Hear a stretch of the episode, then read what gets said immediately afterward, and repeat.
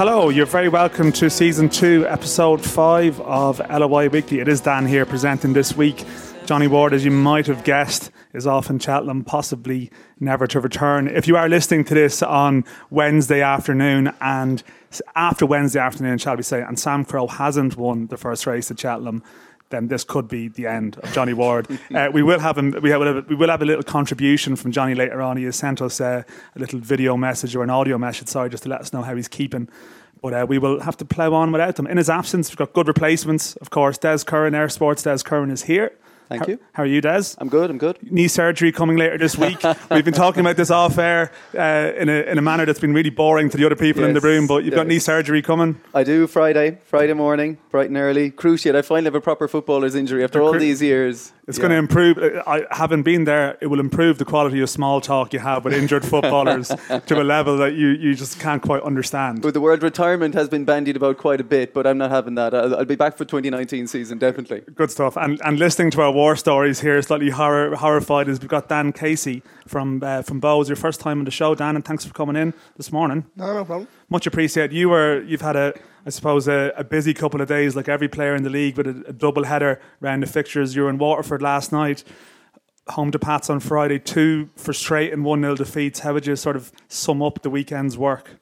Uh, it's been hard to take, just for the team and myself. Uh, obviously, 1 0s aren't nice, nice to obviously lose to. It's a terrible scoreline, and I think we've we've done well in games as well. That's been pretty annoying. I think it's just been silly goals we've conceded, and I think we've started to play a bit more when we went one down, which isn't good enough. So I think we sort of need to improve on that, and hopefully we can turn around as quick as possible and get a win. Yeah, I mean it's a sort of a hectic schedule for all the players in the league, isn't it? That you don't you don't really have much time to dwell on a bad result, though. That you're straight back into it and preparing for another game straight away. Yeah, definitely, that's a good thing. It's if you have have a bad game, there's a game a couple of days later when you can put it right, which is obviously very good. And uh, it's tough though for the older lads as well when you've got games coming in Friday, Monday, and it's not much time to recover as well. So that's tough, but it's it's really shows if you have got. It's important to have a good squad, which we luckily we have, and everyone else, everyone's playing playing their part. We're gonna we, we will have a chat to you later on, I guess, about your journey to Bohs and your you know your your years at Sunderland and so on, but. I guess before we move into that, we are going to review what has been a, a pretty hectic, as I mentioned, sort of round of fixtures. We've had a full round on Friday. We will run through just the results for people who may have been missing them. Uh, we had Dundalk's 1 0 win over Cork on Friday. Bohs, as we mentioned, losing at home to St. Pat's, Shamrock Rovers 6, Derry 1, Limerick 1, Bray nil, and Sligo Rovers 1, Inform Waterford 2. And then last night, Monday, as we were speaking here on Tuesday, it was Bray at home to Sligo losing 2 1 in front of an extremely small crowd at the Carlisle grounds. Bray are really bringing a lot to the league this year. We've got Cork 1 0 win at home to Shamrock Rovers in front of 4,500 people on the Monday night, which is exceptional. Uh, Derry, the new Brandywell, will have a bit of Kenny Shiels audio later on. 5 0 at home to Limerick. Waterford, as we mentioned, um, registering 1 0 win at home to Bohs, and then St Pat's nil, Dundalk nil. Now, Des, you've been at both Dundalk games over the last couple of days. Um, maybe start initially with, with, with the Cork game on Friday, yeah. we'll move on to Pat's then.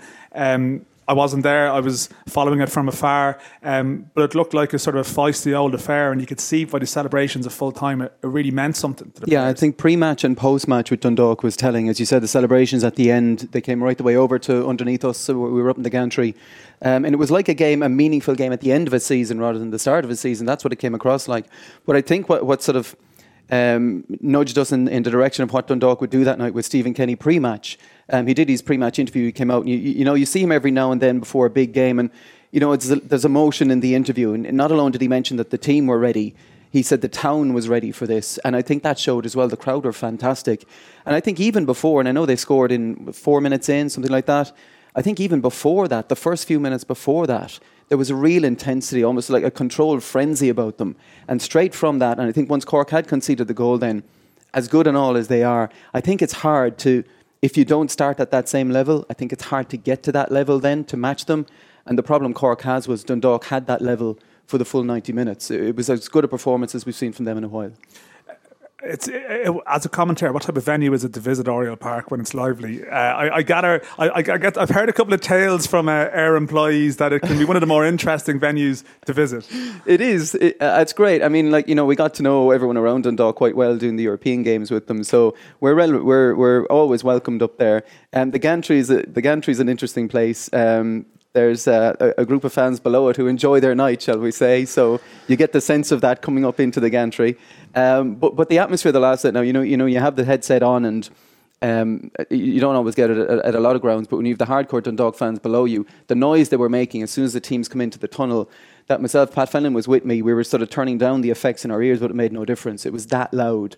Um, it, w- it was incredible. Um, and I just think, I, I think that night, it was it was a very important game for Dundalk. I think you know all the all that had gone on, and Cork had had the better of them in cup finals and Presidents Cup and league games. There was definitely, I think, more on it for Dundalk. Cork came away knowing they never got going. Part of that was down to them. Part of that was down to Dundalk as well.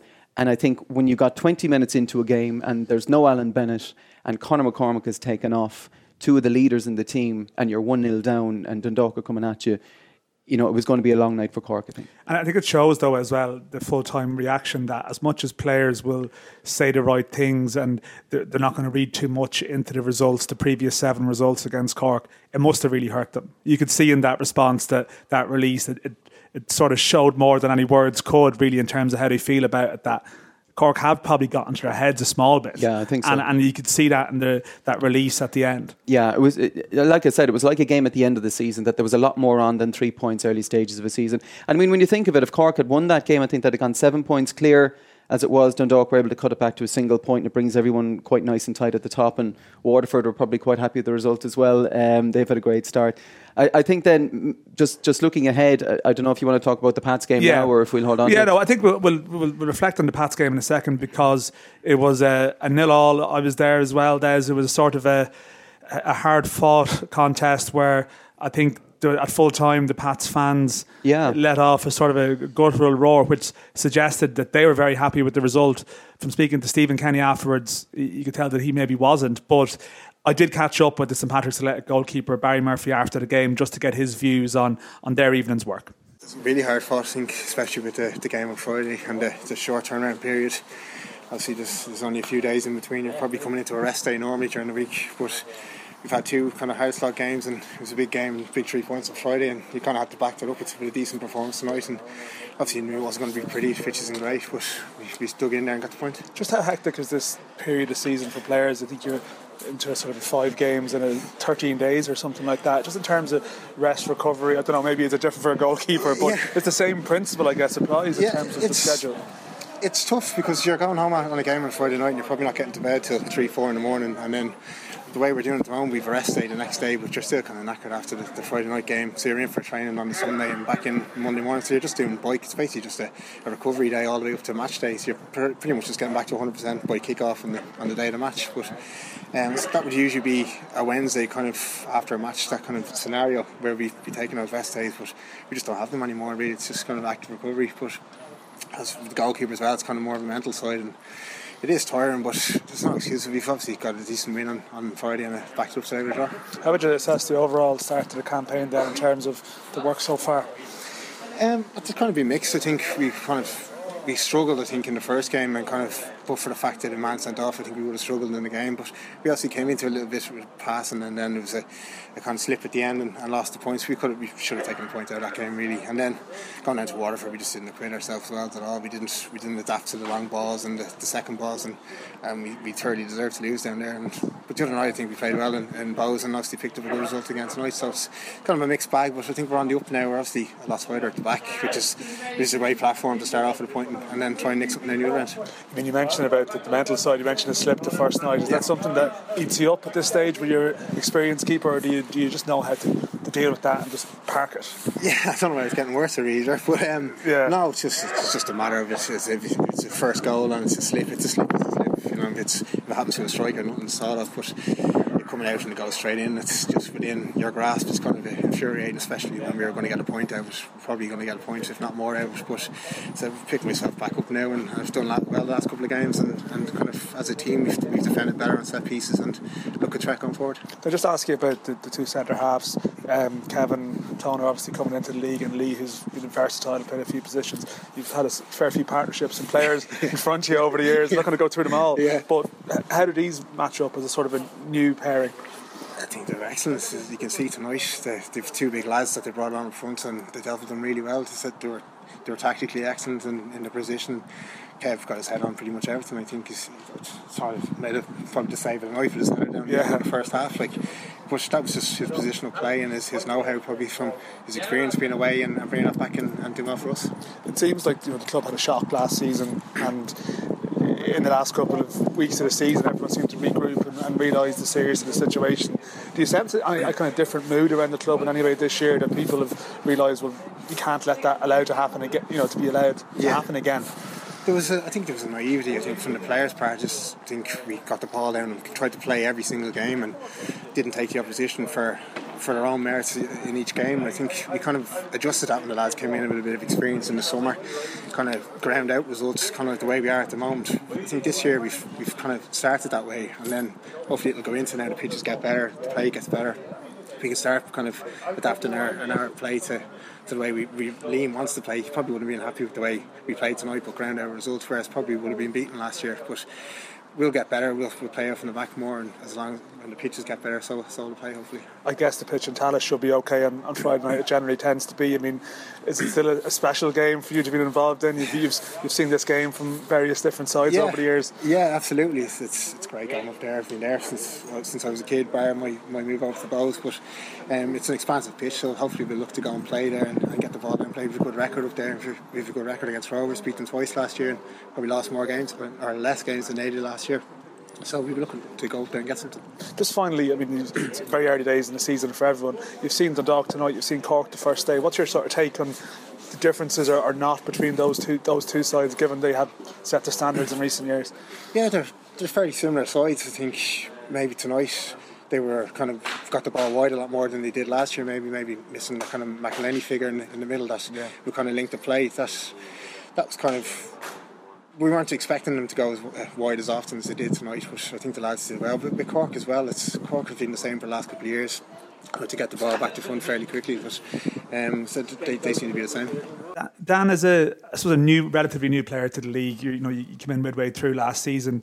So, what, what's your take been on the sort of type of style of play you're encountering, the type of various teams you've encountered? Because I think you were part of teams that won in Cork and won in Dundalk last year, which is pretty good. But just in terms of the, the quality of opponent or the style of opponent you're facing every week, Um, I think it's it's very underestimated. I think, especially coming back from England, people in England underestimate the league, and there's a lot of lads in the league.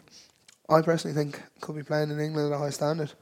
Like you look at Sean Shawnee Maguire, he's scoring goals for fun over in England at the minute. So uh, I don't know. I think it's underestimated. It's very tough. The lad, there's different teams. Obviously, you've got the direct teams, and you got the teams that like to play, which is you have to sort of adjust on the day. But the stand is very good, and I think it's it's only getting bigger, and you can see, especially with the fans, everyone a lot more attendance and everything for the league sort of on the up, which is good. what did you make of St Pat's on Friday? What was their style then in, in that game? They tried to play. Um, they wouldn't be a direct team. I think they they can play football, and uh, I feel we sort of we done well against them. We played the better football. I think personally in the first half. Um, we passed the ball well, but I think in the second half we just went a bit sloppy, and they played they played well, and they came at us, and they were a bit on the front foot. Can I just ask you? I I went along to the Derry game, um, and I thought what was interesting there, and I don't think Derry had done it in their first two games, was that Kenny Shiels went three at the back that night, and because they played three in midfield all the time, it seems they ended up playing two up front. So you've got Ronan Curtis and Rory Patterson. Now, normally these days as a centre half, it's not many teams will play two up front. Now, just say for that game, would you have information going into it that Derry were going to go that way, or do you find the team sheet? Do you look at the warm up and then? You know, Keith, Keith and Trevor have a look and they talk to you about it. In fairness to Keith and Trevor, they sort of called it before the game, so it's sort of, it's sort of it's different. It's difficult for everyone really because you don't know teams could change on the day, and they did change because normally they play three in the middle. So uh, you sort of have to adjust to adjust it on the day and just go from there as quick as possible and don't let it affect you. And from your point of view, say say if you are playing, um, if if you're coming up against a team that plays one striker, is it generally down to the striker in terms of which defender ends up marking him where he goes? Or I mean, if you're up against, would you prefer to be a marking centre half or, or the free one?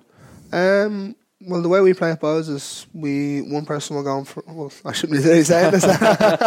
no, uh, We can cut this out. That's we, we sort of double up on them. We try Yeah. to sort of smother them as much as best we can. So that's how we sort of play. We try to make them as quiet as we can for the whole game. Yeah, because you hear sometimes stories of centre halves who, you know, you've a right side and a left side, and they don't generally want to cross over. So if the striker goes, you might pass him on. Or Yeah, we normally pass them on. We don't really want to be pulled out of position too much, which is there's a lot of good strikers that will make you do that. Like when they've got you thinking, it's hard to sort of adjust on the t- on the minute. And sometimes you will get dragged out of position. So sort of just really you have to. It's up to your communication with your other centre half. without giving too much away again, maybe who, who are the strikers you've come up against since you since you came back last summer that have impressed you? Uh, I like Ronan Curtis. I think he's a good player. Um, but there's a lot of good lads uh, I've played against. Um, I couldn't really name just one. I think they're they're all good lads. There's no there's no game I felt this is uh, this is too easy. Like And of course, talking about strikers, you're Bohs' leading scorer, so you can throw that around the training ground, can't you? Ah, no, Would you have encountered Kevin Toner in England? Would you have played against him maybe at any underage level? no, or- I never. I know a few lads who he knows. So, Yeah. uh, I one or two lads, but I would. I never played against them or anything. Because I thought it was interesting, Des, last night that when we were at the, the game we were at, the Pats then, if they were the team that was out to try and play on Friday against Bohs, that they almost had to, you know, there was almost a role reversal last night in the sense there's sort of an unusual aspect of a Pats team at home that was setting out really to contain. Now, I know Liam Buckley was maybe frustrated that their passing was poor at times, but it was almost, there was a different game and there was a different plan, which is something that, uh, and Barry Murphy touched on it there, they haven't always been that savvy when it comes to this. And it's interesting that they were able to adapt to this particular And- game. and for them, it's back to back clean sheets now, which is, is fantastic for them. And I think as well, when you look at Pats in recent years, even generally, you know, when they play Conan Byrne on the right and whoever it was, Billy Dennehy last year, Dean Clarke this year on the left, and Christie up front, and the, you've got three midfielders, quite often it was one and two in front. But I think last night it was very much two and one in front with Dara And I think maybe, th- I don't know if that's something conscious that they, they did just for this game or if it's something they've been doing for a few games. But you know you've got you've got Robbie Benson and getting forward, and you've got Ronan Murray. So obviously maybe they were conscious of that gap in there and making sure that it wasn't just Brennan but Garvin as well in there. So I think they set out to make themselves quite solid. And defensively they were very good. Two, I mean, you'd four very good fullbacks on the pitch. I Yeah. thought last night. So in terms of game breakers, the wide men were going to find it difficult. I think. So then you're trying to get through the middle, and that was quite congested with three and three in there. So I think maybe it wasn't a huge surprise. It wasn't a whole lot of chances, but I think defensively both were great. And of course Dundalk another clean sheet, still haven't conceded a goal. Yeah, I mean, I I think that it's interesting though that that in fairness to Pats did a very good job with Dundalk in terms of how really Murray and Hubin, and I know it's Hubin because you would you would think and and uh, and, Owen and stood up for me. Owen, our producer, stood and up. for me, Benson, they actually they got f- they, they actually linked up better against Cork. They never really got close enough to each other last night to really open up Pats, and that is a credit to how Pat set up. But I think with Pats, what's interesting is what happens when Killian Brennan comes back. Yeah, in. and I think he's back quite soon. Isn't yeah, so like Garvin is obviously hugely important player and he tries to dictate things, but, but Killian Brennan likes to do that as well. And who misses out when he comes back in? That's going to be a that's going to be a challenge in terms of for Liam to actually accommodate them all because Markey's a very talented player. I think Jamie Lennon also played against Bohs last Yeah. week, and I, I gather he was quite impressive as well too. So they have a few options. Maybe things are are looking up there a bit after a what was a sort of a, a lost patch. But it's strange that when you consider they were the champions, the most recent champions before Dundalk and Cork took over. And yet they're at the stage last night where a home draw against Dundalk, it's, it's huge. It's like they've realised they need to go again. They Yeah. need to, to rebuild and accept, okay, it's, it's, it's, it's building blocks slowly back to where they were, you know? Yeah, But yeah, and I think I, I think I think defensively because that's always been the issue thrown at Pats that maybe they're not you know you can you can score goals against them. I think to have two back to back clean sheets and Barry Barry Murphy. I know you mentioned the, the slip for for the the Sadlier winner was Yeah. for the Cork game. I think for him to be back in now uh, because he you know last year there was Conor O'Malley and Lucas scoring towards the end Yeah. of the season. Um, can I just say as well I was watching the warm ups and Barry Murphy pulled off one of the best saves I've seen all season in the warm ups. So Barry, if you were listening, nobody else might have seen it, but I saw it. But it's good to see him back in. He's a good goalkeeper. could I just ask you then about Waterford because they've started the season very well and they. I mean, they're up there. They're they're they're joint top with Cork at this stage. And what were your thoughts on, on Waterford last night?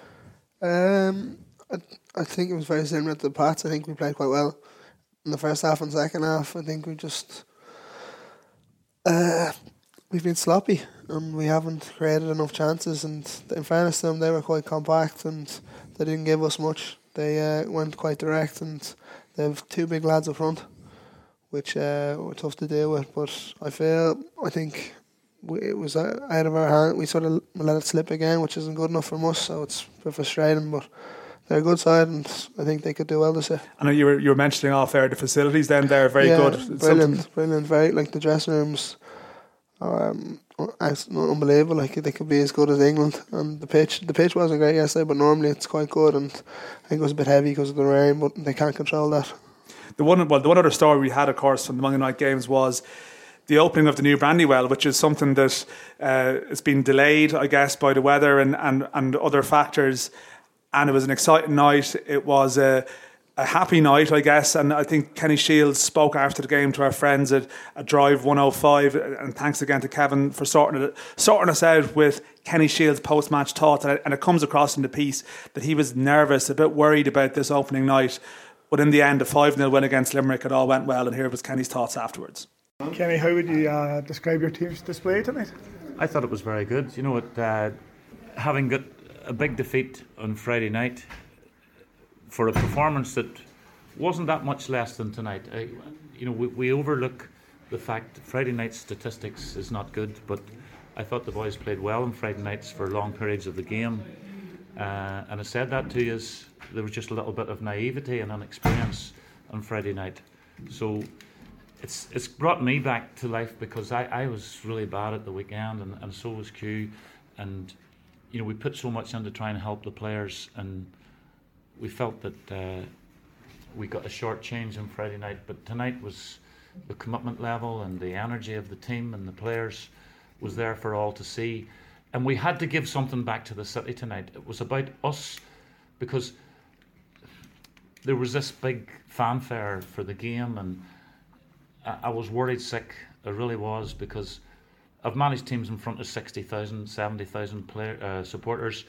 But tonight's, and uh, with no nerves at all, tonight was nerve wracking because I knew that the average guy from the Brandywell, from the Creggan, from wherever, from Shantallow, they have been deprived of their uh, weekly trip down or fortnightly trip down to see their local team, and they've been deprived of that. So, coming back tonight, they were um, anticipating and expecting a performance because there's such a crowd there. Again, full house, and they wanted to have a good time. And the only downside is it wasn't a Friday night or a weekend night for them, but it was a Monday night, and I'm sure they went home satisfied, and I felt responsible that we had to. And, and I'm the guy that makes the selections, and I'm the guy that makes the mistakes, and I wanted to make sure tonight was for them. And we returned that for them tonight. Hopefully, we, we repaid them in a way in which it's good to be back. You know, that's the way they'll be leaving. Can't wait for Friday night now because that was a good atmosphere. Uh, and there was entertainment was good from our perspective I thought and we wanted to show them that we, we were thinking of them You have a lot of players out at the minute, but those young ones tonight put on a five star performance. It gives you a headache now when them players are coming back into uh, line to maybe try and get a first team spot. I know uh, that's good but the experienced players are missing there's seven players out and you know people have been looking at negative um, negativity and we've actually got six points from five games when four of them have been away from home. So we're we're not a million miles away from the top six, and that's where we want to be. And hopefully, if we can work hard and take the confidence and the buzz into Friday night, we've got a chance of, of hopefully getting another result. But it's going to be tough because Bray haven't started well, and they've got really good players. I'm aware of their players, and we've got to match them in their, their work rate and their energy. And you have to say that, you know, the performances of a lot. If you go through our team and look at them, uh, and look at the age of our players, it's the youngest team in the league. We've got seven under 21 internationals current, and there's going to be. Um, it's a big ask for them to keep producing and producing and producing. And my chairman has been more than supportive. If you look at the, the players we have, we've got Gavin Peers to come in, with David Hopkirk to come in, with Chris Turner, all experienced players. Uh, Armin Aganovic, seven players of a lot of League of Ireland and European experience. Yeah, I mean, Des, it is going to be great to have the Brandywell back. And I mean, I know we touched on it there. There was a sort of a huge emotion around the night with Ryan McBride and Mark Farren's family were, were there. The Mark Farren stand is the, is the new stand that's there. And I know Martin O'Neill was there too. So it's a special moment for Derry because it's been a they were they were just lost a bit, I think, towards the Yeah. end of last season in, in terms of Maginn Park, and maybe over time it just it wore down on them having not, not having their, their home ground. So this must be a great boost for the, Yeah. the whole club. Uh, You know, Dan, it's it's a brilliant footballing city. We we spent so many nights up there when we used to do the old Setanta Cup.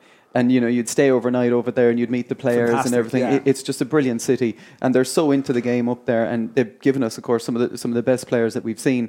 Um, I think from their point of view, Limerick were on a hiding to nothing going up there because you know Derry have had what four away games, and I think the results were poor, and they were just waiting on this and waiting on this. And I remember being at talking to a few Derry lads down at Bohs down when I was at that game, and they were saying the Dundalk game that was meant to be the first game that ended up being snowed off, Derry hadn't even got on the pitch. The team hadn't even got on the pitch at that point, and that was a concern for them, obviously, because you want to check the surface, you want to bed it in, and you want to feel what it's like. So that's one other thing. Actually, be interesting to see com- any comments on the surface and how it's come out. Yeah, there was mixed reports about how good it was going to be, but there was no horror reports coming out of, of the game, it must be said. But again, I think it needed games to bed down, and that was the concern that when a team hadn't even trained there, Yeah. that there would be a match before even a training session, and that all of a sudden it bec- could become very unsettled. Like the old Oriel Park, the first time the Dundalk played in Oriel Park was for a TV game, and it, it was horrendous. Yeah. I mean, it, it didn't get much better really after that, but it, it started off particularly badly. And I think to the delight of every right back in the country, the dip is gone, isn't it? The dip. is The, the famous dip. Yeah, you, you never played there, No, Dan. in no, case I you know the,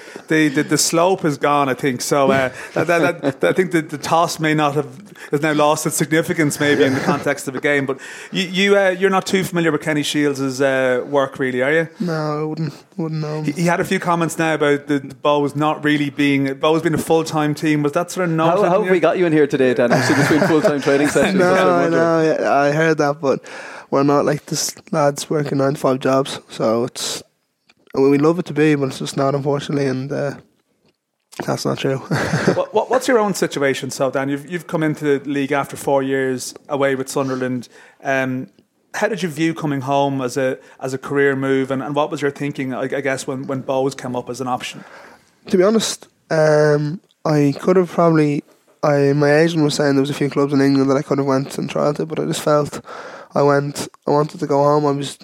I, I had made my decision. I wanted to come home and play in the League of Ireland, and lucky, luckily enough, Keith um, got me to Bohs, and haven't really looked back since. Because you were like a reality TV star in your teens when there was that, that football scholars program. I think it was Setanta as it was at the time. Um, followed John Egan and a number of young players around, and you were just starting off at, at Sunderland at that point. Yeah, no, I'd only I hadn't even signed there. I was only 15, 14, I think. Okay. at the time. Yeah, so uh, no, that was a good program. But I just felt as soon as uh, my time was done in Sunderland, I wanted to get home and play the high level, highest level I could, and Bohs was the option. Could just take you back to your teenage years, though, because you were an all-round sportsman. You weren't just a sort of a, a young footballer at St Joseph's Boys.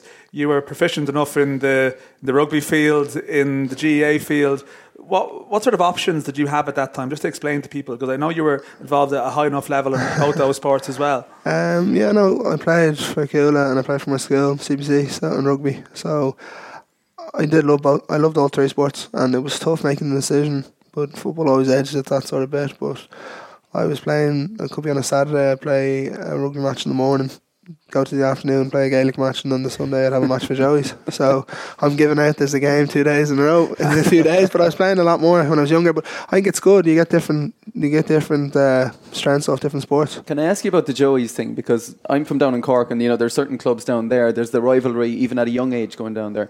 Um, there's the you know Joey's and Kevin's and Crumlin and all of that. How competitive is that at a young age? Wh- uh, uh, uh, How, who did you run into? What kind of teams did you run into? Oh, it was very competitive, especially How how soon does it get serious oh, club it gets like uh, very soon. I think as soon as as soon as the games really start, um, obviously because you got the managers who've came through the club and they sort of build the philosophy into the club, saying how big the games are, and you're getting this no players from uh, regional teams like DDSL Yeah. teams, and obviously if they become your mates, you want to get obviously beat your mates and. Uh, no, it's obviously, especially with Joey's being one of the biggest clubs in Dublin anyway. So it's tough, and you just want to win all your games. And I think And how good was your t- that, that Joey? My- no, Dylan Watts, you were telling me earlier. I Yeah, suppose Dylan- I was there with you. he's on my team now. I played with him since I was three, so I've kn- I've known him all my life nearly. And uh, our Joe's team are good now, but it, w- it, it was it was a good standard. Like there was no team. I think it was it were the best team by a mile. So it was you, you get some wins and some losses. So no, that was how it was. Like, how understanding did your managers have to be about the other sports, Uh, and at what point did you actually have to go firmly in one particular way? To be honest, they all wanted me to sort of stay to one sport, which I wasn't going to do at such a young age because they sort of wanted. And in fairness, my family sort of were happy with me playing all sports and trying to keep my options open, which was good. Uh, but obviously, all the I think they got to the stage when I was about 14, 15, when I got to the stage where I was playing sort of for representative squads. I sort of I couldn't really commit to all the training sessions, which was not. Uh, I couldn't. It was just not really suitable. Feasible. I mean, exactly. You, Yeah. you were involved at Dublin at under 16 level in GAA, though. Yeah. So yeah, I, I played. a few- I played a few games for Dublin, but I think it was sort of just the way Dublin ran. It was more toward the summer, which was good. So I sort of had a bit of time to do that because obviously the football season sort of stopped at the younger age. It only goes through like the same as England, which was good. So I got a bit of time to do both, but it was tough. Like, and I think I might have annoyed a few people that the fact I couldn't get to a few sessions, which which is understandable. But I think it got to the stage where I couldn't. I was sort of annoying people too much that I couldn't keep missing sessions and turning up.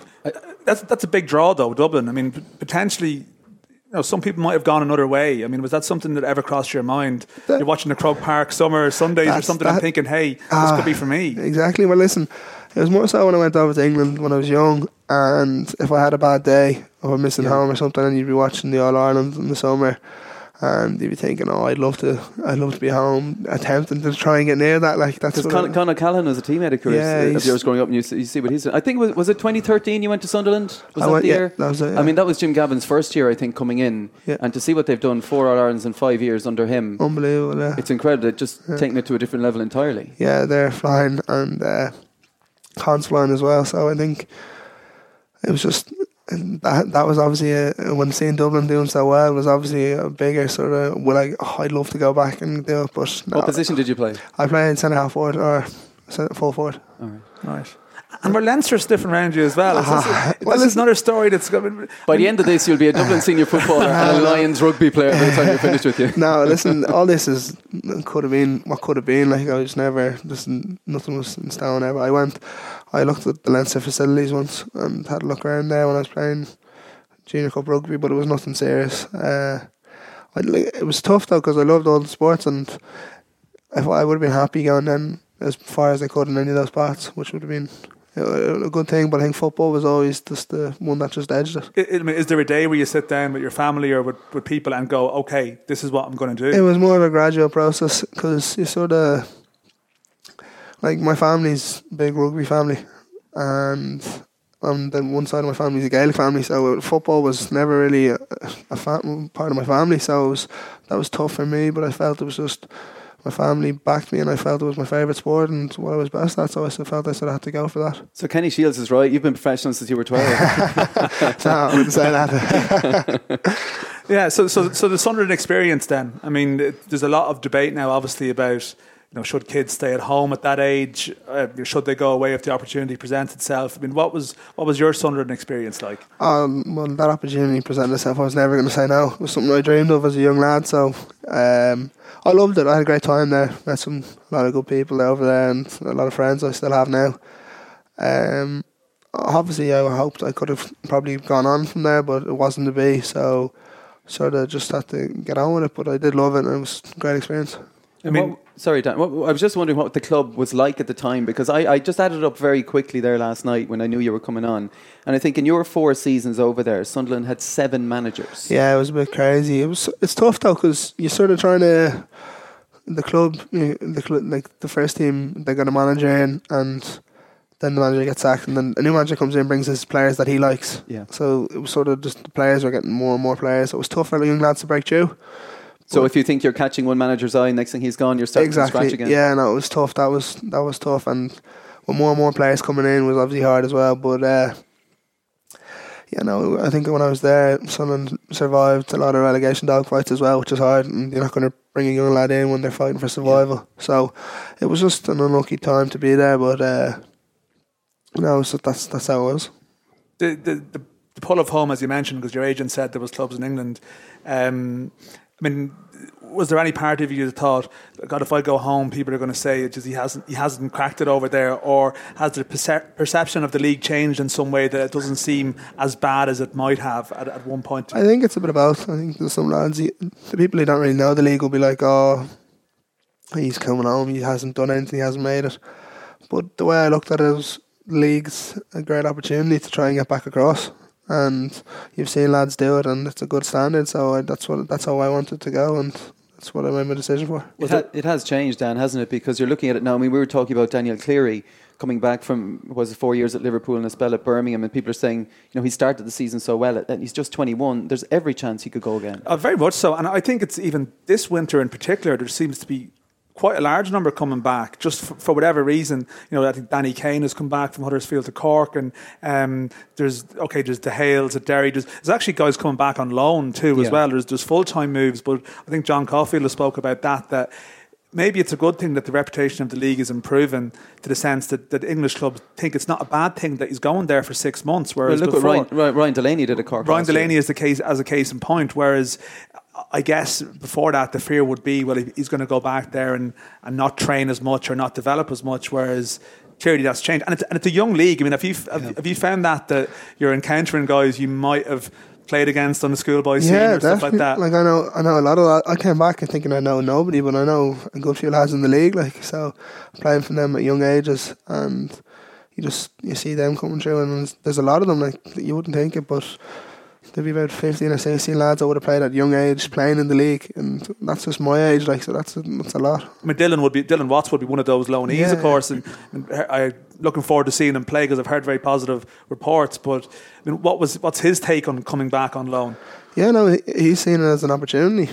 He's getting first team football which is which you can't get in England uh, if you're playing 23s which he was doing so he's he's going to take it with both hands and hopefully he can he can benefit the rewards of it. Because academy football or under twenty three football, sorry, I think you've spoken, you've gone on record about the fact that it's it's it's almost not real. I think Eoghan Stokes used the term fake football. That it's there's some difference between that, I guess, and Derby night, the first night of the season uh, in, in, in Phibsborough when you are you're, you're the, the, king of uh, king of Bohs for a night. There's a bit on that game, all right, isn't there? well, listen, it's just different because there's nothing really.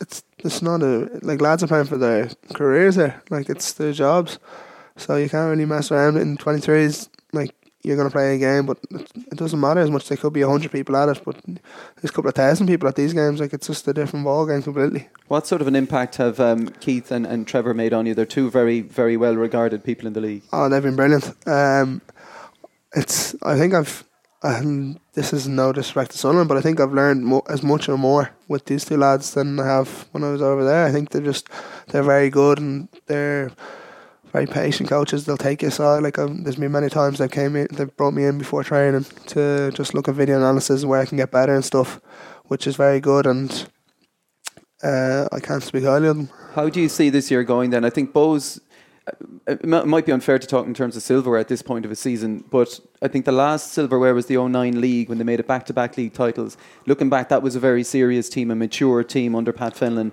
What do you think he can do this year? What's the hope? Um, well, we had a. We can't really. I just think we just need to get a win on their belt first and just try to push on from there because I think the last few games they haven't been good enough. We've just lost 1 0 results, which we, we could have gone either way, I think, in every game. So I think we sort of just need to get more gritty and just trying to grind out a bit more results, and then hopefully go on a bit of a run.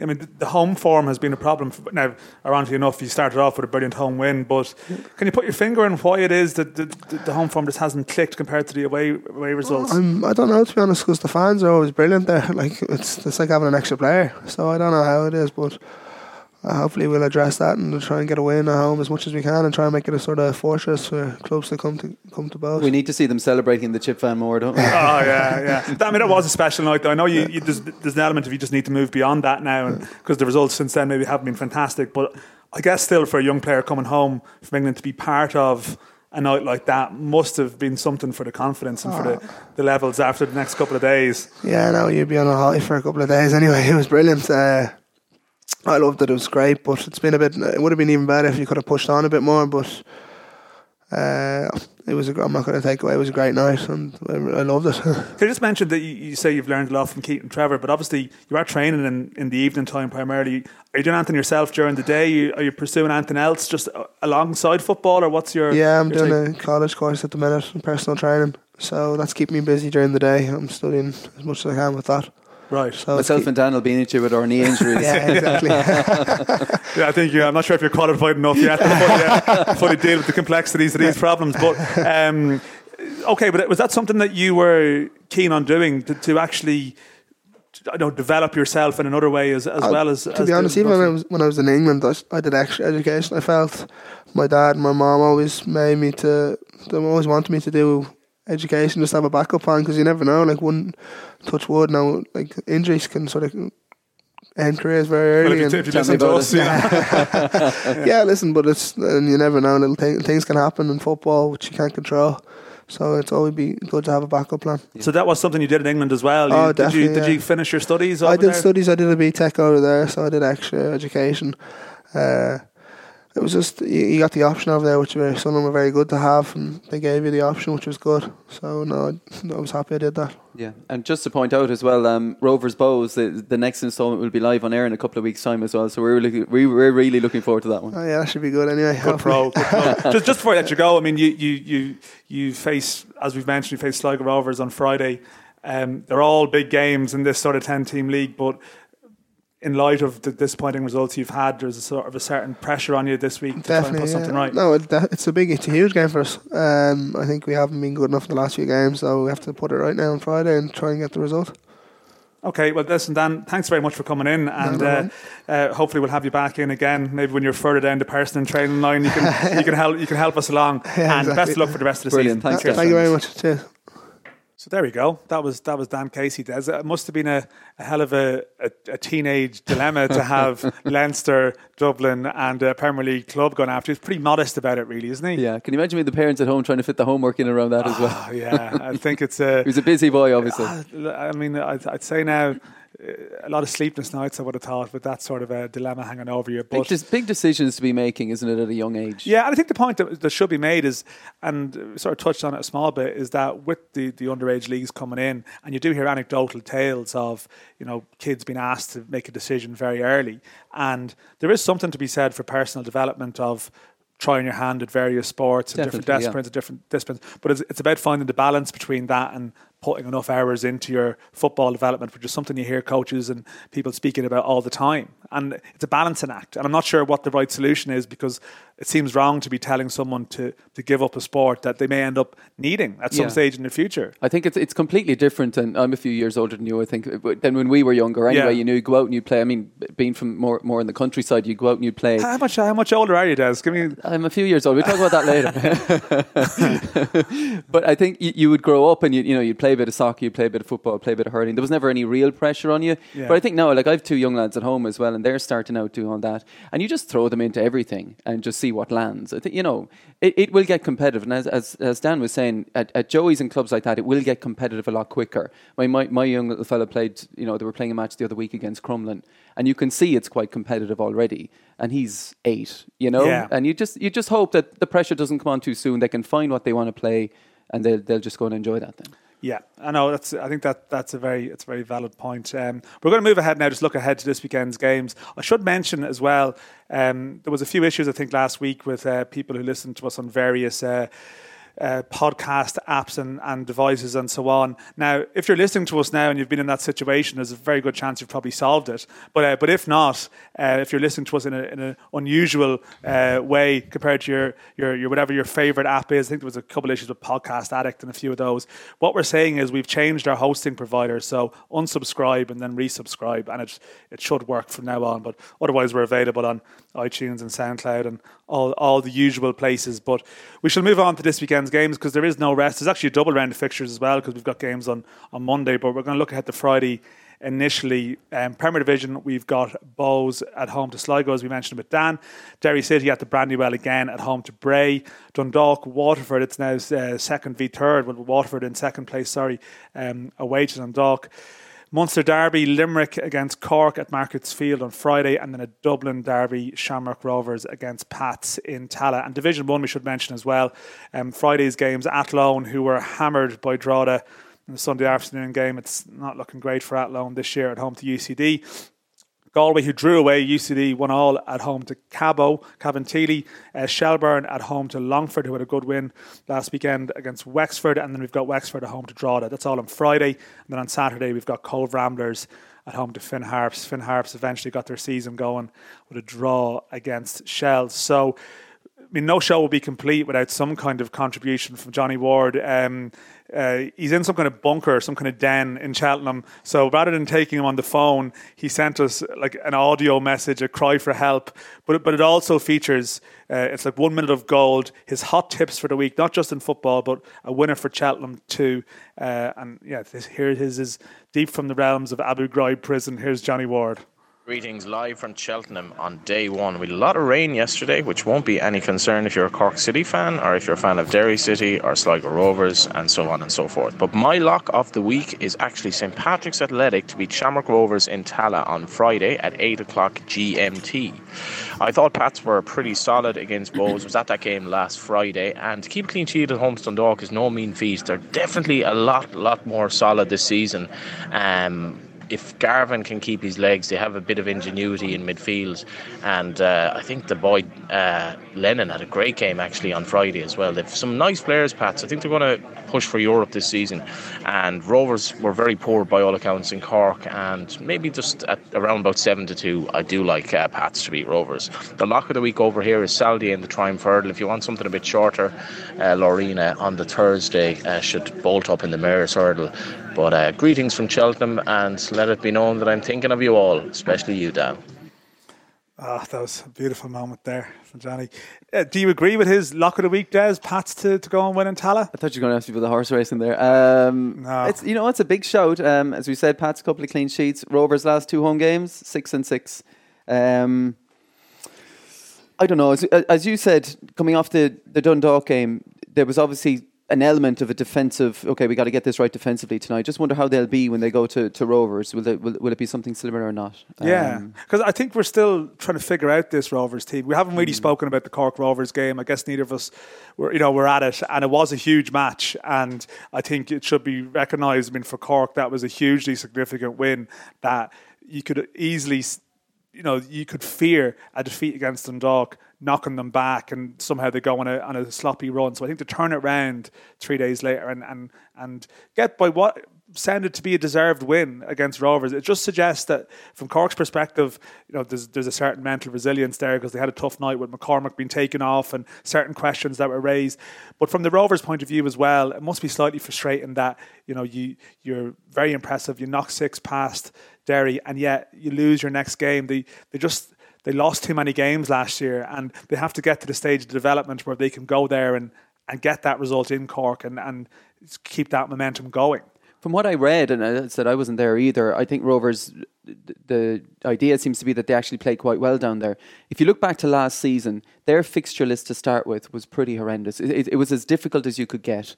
I think this year, uh, they had so many new players in last season as well. I think this year, just adding it up, say uh, the team that played down in Turner's Cross, Joey O'Brien, Ali Gilchrist, Dan Carr, Sean Kavanagh, and maybe even throw Sam Bone in because he didn't play a whole yeah. lot last season. That's essentially again nearly half a team that's coming in and he's changing it, and they're they're trying to see what works and what doesn't. So again, you know, I think I still think they're feeling their way, and as you said, we don't really know exactly who they are yet. Um, but this game against Pats now, I think that becomes important, as you said, because coming off the back of a defeat in Turner's Cross, two big home wins. Can they go and do it again? Then? Yeah, because I, I, think we need to see how rock solid they are at the back as well. Because you see now, see, now we've Dundalk not conceding a goal. Ironically enough, Cork this year have probably been a bit looser than mm. they were at the start of last season. Um, it's just Rovers just have to. Um, get that balance right because now you're looking forward to watching all these attacking players. Now, yeah, because it, it, seems to be at the back end, it seems to be Lee Grace plus one. Yeah. The, you know, it's Ali Gilchrist lately. Roberto Lopez has been in there. Um, Ethan Boyle was injured the last day, so Joey O'Brien played. Um, but yeah, it's a, it's a question of when when he plays Trevor Clarke as well, because he took Clarke out of it last night, put Luke Byrne in. Yeah. And and you know sometimes you play Clarke at left back and it gives the team a certain impetus Mm. attacking wise. Other games he they go a different way when they're trying to be a bit tighter, a bit more compact, and it's they're, clearly just feeling their way around. And, And- and where it- Jerry O'Brien comes in is an interesting one. Yeah, too. and there is a lot of games, as you said, at the moment. So you know there are going to be. You know, not everyone can play every every game week to week, and maybe maybe we saw a little bit of that with Dundalk coming off the back of. I think something was definitely taken out of them at the Cork game. He, Stephen Kenny only made one change to his starting Mm. eleven, and maybe maybe that was telling as well. So what's what's the, the current prediction then For for Rovers? Rovers. I'm, I'm trying to get around this. I Ro- hate Ro- making predictions. Oh, okay, well we'll keep this nice and free. We won't hold it against you for a long period of time. Okay, we'll go for. Uh, I'll go for a draw there. Go for a draw. I actually tend to agree with you. Pats have had a reasonably good record in, in Tallaght. I don't know, is Derry Bray a harder game to predict, or do we start to, to fear the way things yeah, are you've going got for to go for Derry, don't you? I mean, Yeah. the high, the high of that, and you know, it's funny the way things work out. Derry's first game, had the weather not intervened, would have been Dundalk at home, Mm. and that obviously would have been a very tough game for them. I think, as it turned out, it was Limerick who went up there. Big win for Derry. Bray to come now, and I think Derry will do that again. Yeah, I think it's it's hard to disagree with that. I think Limerick Cork is is it's one of the more interesting games because really you should look at it on form and, and say Cork win, no problem. But clearly this Markets Field pitch is a bit of a problem. Clearly Limerick have managed to make themselves somewhat difficult to beat there or difficult to play against. And is it factors to do with Limerick or just factors to do with the, the surface there and that, that, that that's a leveler? But um, it's such an up and down season for Limerick to take a couple of hammerings and Yeah. yet still points wise. I think, given the pre-season fares they, they that that hung over them, they're probably ahead almost of where you thought they could be. Yeah, I'd say Tommy Barrett must be going in every week thinking, you know, what, you know, what will we be like this week? Because as you said, they go up, they get beat eight in Dundalk, they come back and they beat Bray with a clean sheet. They've gone up and they've lost heavily in Derry. I mean, could they come down and get something off Cork now? I mean, you, you just don't know. I, it, they've had a lot to deal with, I think. I mean, I, I'm speaking to Brendan Clark when, Yeah. when it happened, um, when the manager left and went back to England, and it happened on the day, and they found out on the day of training. First day of pre-season. training. You're thinking, Yeah. Jesus, how, how do you get things together and, and get that all sorted out? And it will take them a little bit of time as well with new players coming in and some big players going out as well. Um, I do think Cork, though, I, I think the Dundalk thing was a not a wake up call, but you know it was a bit of a kick in the backside. And that you know this is on again this season now. We've got to really go for this again this season. They've got the win against Rovers, and I think they might get one down Limerick as well. Yeah, I think I still feel that the yeah, and, and over time, I wonder even will Dundalk look back in that opening day draw against Bray and wonder how, how did they let, allow that to happen? Because I think you still have to be efficiently beaten, though. So I think Limerick still ultimately are probably going to end up, you know, happier to be have a distance between themselves and Bray, and that's almost priority A. And then anything after that is almost a bonus. In, and, in and, the interesting thing remains with Cork, the Barry McNamee thing, I think, because Yeah. he was. I, I, I just thought when they got him, I thought that is one of the signings of the season, no doubt, because he was so good with Derry. He played in the 10 position, but does John Caulfield break up the three that essentially won him the league, that midfield three? I don't think Barry McNamee would be as effective playing wide as we saw him No. maybe in a, in a game or two. I just think him as a number 10, I mean, you could be looking at potentially team of the season out of him. Yeah, and they, and he took Buckley out of it last night, didn't Yeah. he? So, um, uh, yeah, we will see. Sort of, will the lessons of Oriel turn out to be very significant, and in, in that sort of weird, strange way, turn out to be the best thing to happen to them in terms of shocking the system. But they've also, I think, Sean McLaughlin was I was impressive just last about night. to say it. Yeah, I've, I've a name. I've a circle around his name here. I mean, and he, I think he's up for University Player of the Year or something at Hmm. the moment. Which shows where he's coming from. And I think he played last night, and I think he was outstanding. He got a mention from John Caulfield and Conor McCarthy as well, who had. Based on the team sheet here, I'm not exactly sure. I, I'm guessing Conor McCarthy went to right back last night. McLaughlin maybe played centre half with Aaron Barry. But yeah, I, I heard the same as you heard. I heard that Sean McLaughlin was excellent. Okay, so I think we're both in agreement, maybe about a, a away win. I think uh, I think Bohs at home to Sligo is a is a difficult game to call. Now, actually, two sides I haven't seen in the flesh yet this season, and um, trying to figure out what is the story with this Sligo Rovers Yeah. side because it seemed like they played quite well in spells uh, against Waterford, and then still got sucker punched at the end. Now they've gone to Bray and they've won. But there's a, a fair few new players there, and Yeah. they're, they're sort of a difficult team to call, I think. Yeah, and the, the positive is that Adam Morgan has come in and scored. Now, you, as you were saying before we came on air, they might be scruffy and might be Guarantee you penalties thrown in. combined distance of like six yards apart but he's from in the his right place. But he's there, he's Yeah. scoring them. I think K- Caolan McAleer, not just because of his goals uh, in the last game, I think he, he was good for Finn Harps last year. I think he's a good acquisition for them.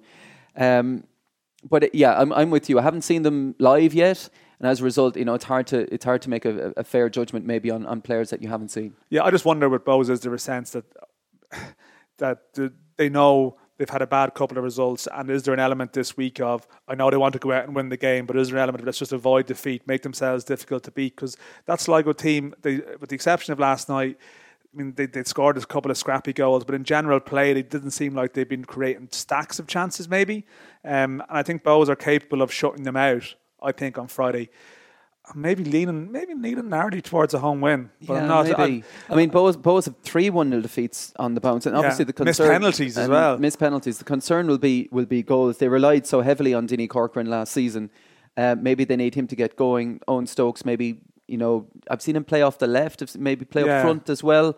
Uh, maybe just nail down a position. They played for him. Rob Banley, I think, there last night as well. So again, it's there is this element of teams finding their way, and with this run of games, they're not getting much time to work on stuff They between they- matches. They, haven't conceded more than one goal in any game. And Yeah. if you're doing that, and then obviously if you can get it right at the other end, you'll, you'll gain more points than you lose. But obviously the concern at the moment is they're not scoring goals. so you're coming around to a, a home win there, or are we going for a, um, a draw? No, do you know? I I, I think based, based on what Sligo have done, I mean they've they've been scoring goals. So Yeah. if there's something in that for them, and Bohs aren't scoring a whole lot, I'll go for a draw there. draw. And finally, Dundalk Waterford, which is the game I'm attending myself, and I'm I'm looking forward to seeing this Waterford side. Looking forward to seeing what Dundalk do because, as you mentioned, with back to back games with just one change, um, he has a huge squad, and I just wonder are they going to mix things up a bit for this game on Friday? Any any sort of sense or, or idea yourself of what way you might go? Well, we've I mean we've seen big players sitting in the stand, not just not just get not getting in the team, but not getting in the match day 18, and maybe just off the back of that. And as you said, there's a lot of games coming up, and another one after Friday. Then it's Monday. Uh, yeah, maybe he'll freshen it up a little bit. Um, you you could realistically sit down and put out a second Dundalk 11. The squad is that deep, so m- maybe. He could take a player or two out, just give them give them a little bit of time. I think defensively, I don't think anything will change. You can't change a team that No. has five clean sheets out of five. Um, I just thought last night, last night at the Pats game, Michael Duffy, who I think had started the season so well, and I think another who will have a huge campaign. I think he, he found a little bit of room hard to come by, didn't really get possession. Um, down the other side, Dylan Connolly, same as. I mean, that's Still finding his way, Dylan. Really is. It's. It, I've, I've a small bit of sympathy for him because actually too. he had, he had a bit more joy in getting into better positions last night than some other sort of players who are more highly regarded. Like Connolly did drift inside and get into some good positions, but it's just that execution, that that touch.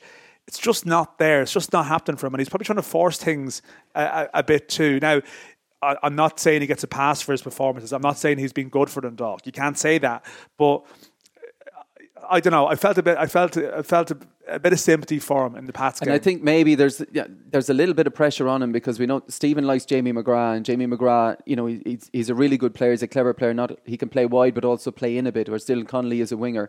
I think just the way the game went last night.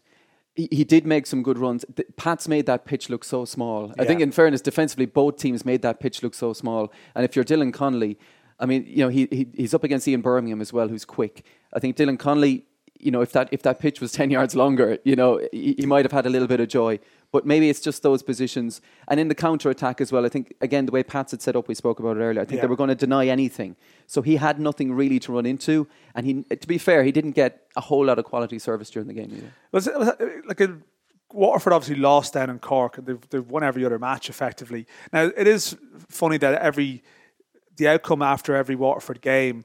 I wouldn't say that the opponents have been hugely complimentary about them. I know Kenny Shiels was doing his Kenny Shiels thing, um, but they, they might have nicked it a small bit in, in, in Sligo, and Alan Reynolds even said as much. They've obviously got a great winning habit without necessarily blowing people away in terms Yeah. of their quality. And they the reports from the game in Cork made it sound like it was a fair result that they were they were competitive but ultimately well well beaten and I wonder will they look, watch how St Pat's have played against Dundalk and try and just go there and be compact and try and limit space or do they take a more positive approach? I'm guessing it might be more the former Yeah. in terms of a draw being a fantastic result and I them. think they could do it as well. I mean, again, you're looking at this is this is essentially a new team. So the, the start that they've made is all the more positive, I think, because of that. But if you look at a team that can have a midfield that includes Paul Keegan, Bastien Héry, and Gavin Holohan, Yeah. I mean, that they're experienced players, especially Paul Keegan. I mean, he was part of that great. Ah, and he's played over a couple. God, a team that nearly made the Champions League not so long and ago. then went on to play, I think, you know, in three divisions in England for Doncaster and, and But they'll uh, know you what to do. They'll have a game plan going there. And I know Alan Reynolds is, is well regarded as a coach. Pat Fenlon speaks speaks very highly of him as well. They'll have a game plan going up there. Um, question is maybe will will Akinade be back? I'm not quite so sure. There was a few lads played last night who weren't meant to play. I Uh, think there was there was a, there was a virus. We're not sure. Is this one of these? Uh, uh, it's, yeah, well, certainly the team sheet might have come as a slight surprise Yeah. to Bohs if they if they bought it. But look, they've got to be going up there thinking, yeah, we can go get a result here. Definitely Yeah. the start that we've made. I don't think they'll have any confidence issues going up there. Yeah, I, I, I- I feel myself leaning towards the Dundalk win, but I think we're going to learn a lot about Waterford uh, this week. I think As you said, I mean, I'll be interested in the Dundalk selection to see to see what that mix is. things up. Yeah. Well, okay, I think we are basically running out of time. I think we're going to.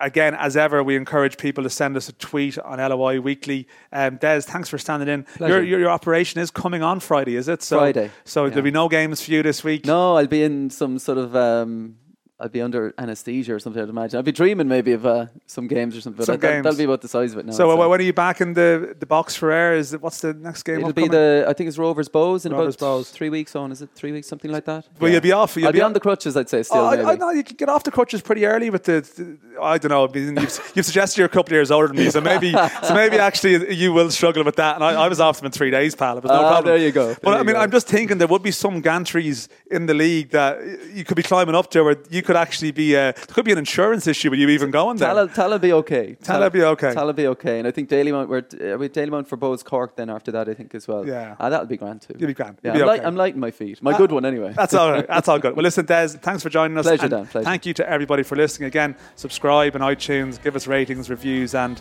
Johnny will be back next week. But I'm actually going to be in Turkey, so I'll be uh, calling in, and Johnny will be back in the seat. So thanks for joining us again. Enjoy the games over the next week. Talk to you soon.